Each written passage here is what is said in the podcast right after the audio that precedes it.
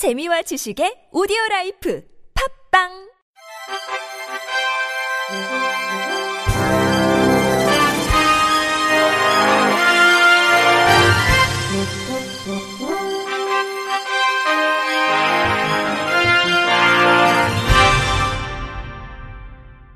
청취자 여러분 안녕하십니까? 6월 7일 수요일 KBRC 뉴스입니다. 인천 인화 여자고등학교 학생들로 구성된 프로젝트 시티즌이 프랜차이즈 회사의 시각장애인용 점자 메뉴판 보급화 캠페인을 진행하고 있어 화제입니다. 이들은 식당에서 메뉴판을 보던 중 시각장애인들은 어떻게 메뉴판을 이용하는지에 대한 궁금증을 갖게 됐고 이를 시작으로 먼저 언론을 통해 점자 메뉴판을 구비했다고 알려진 프랜차이즈 카페 베네를 조사하기로 했습니다. 하지만 직접 조사한 결과 인천에 있는 카페 베네 46곳 중 10곳만이 점자 메뉴판을 보유하고 있다는 것을 확인했습니다. 프로젝트 시티즌 학생들에 따르면 카페벤의 본사 문의 결과 임원진들이 바뀌면서 자연스럽게 정책이 사라졌다는 답변만이 돌아왔습니다. 이에 학생들은 장애인 차별 금지법을 공부하며 사회적 책임을 다해야 하는 대형 프랜차이즈 기업이 시각장애인용 점자 메뉴판을 앞장서 보급해야 한다고 결론을 모았고 이후 시민들의 의견을 듣기 위해 동인청역과 선인재단 앞에서 총 593명을 대상으로 설문조사를 실시했습니다. 이 조사 결과 560명이 찬성했고 투표수의 5.5%인 33명이 세금 낭비, 실용성 등을 문제로 반대했습니다.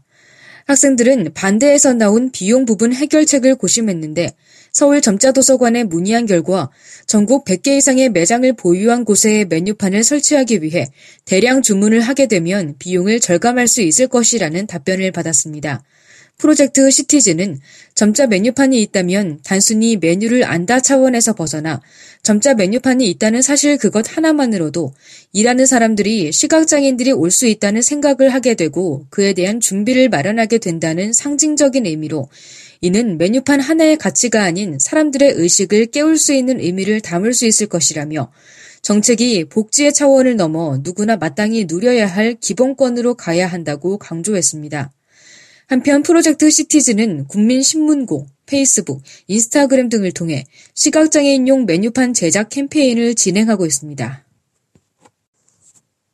경기도 포천 베어크리크 골프클럽은 지난달 29일 제11회 베어크리크 배 한국 시각장애인 골프대회를 개최했습니다.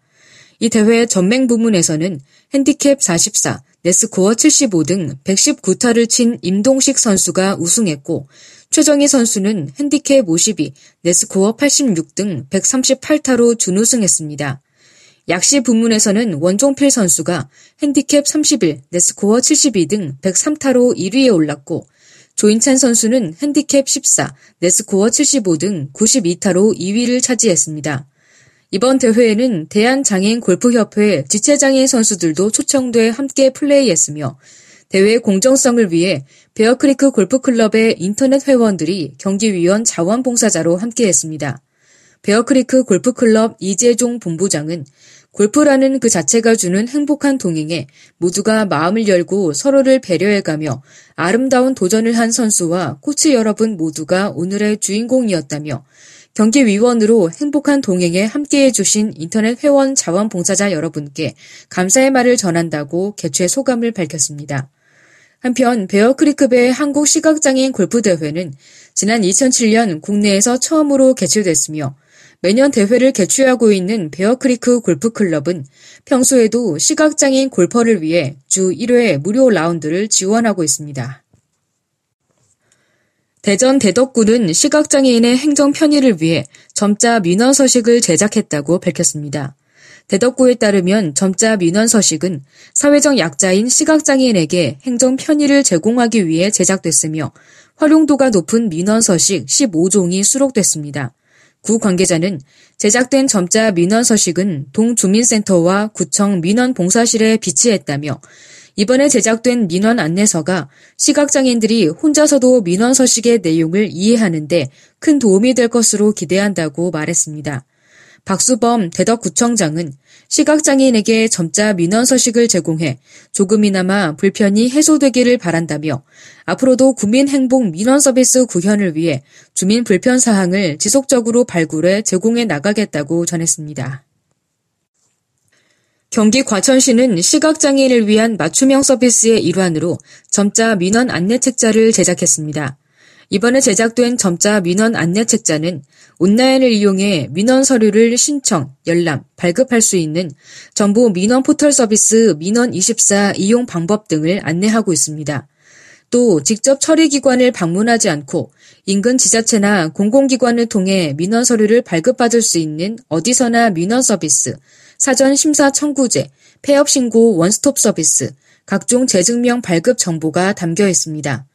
이 밖에 장애인 복지제도 등의 안내와 함께 민원 업무 담당 부서와 전화번호 등 활용도가 높은 민원 업무 23종도 수록했습니다. 과천시는 제작된 책자를 1일부터 시청 민원실과 각 부서, 각동 주민센터에 비치해 시각장애인의 민원 업무 처리에 도움을 줄 수 있도록 할 예정입니다.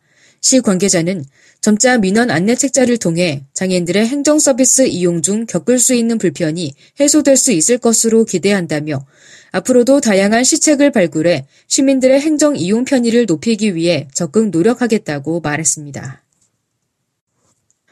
오늘 오전 9시 15분쯤 부산 기장군 장안읍 대선주조 기장공장 앞 기장대로에서 울산 방향으로 달리던 모 장애인 학교 25인승 통학버스가 가드레일을 들이받았습니다.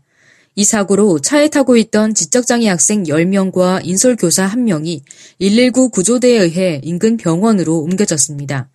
소방 당국은 크게 다친 사람은 없고 부상 여부를 확인하고자 학생과 교사를 병원으로 옮겼다고 말했습니다. 경찰은 통합버스가 빗길에 미끄러지면서 사고가 난 것으로 추정하고 정확한 사고 경위를 조사하고 있습니다. 제12회 전라남도 시각장애인 체육대회가 지난 1일과 2일 이틀간 전남 14개 시군 선수단 700여 명이 참가한 가운데 순천 팔마체육관에서 성황리에 개최됐습니다. 이번 체육대회는 전라남도 시각장애인 스포츠연맹과 한국시각장애인연합회 전라남도 지부가 공동 주최 주관하고 전라남도 장애인 체육회와 순천시의 지원 속에 치러졌습니다. 체육대회는 골볼, 실내 조정, 시각 볼링, 시각 탁구, 쇼다운 등 전문 체육 분야 5개와 장기, 피퍼, 다트, 팔씨름, 줄다리기 등 생활체육 분야 5개 종목으로 구성됐습니다.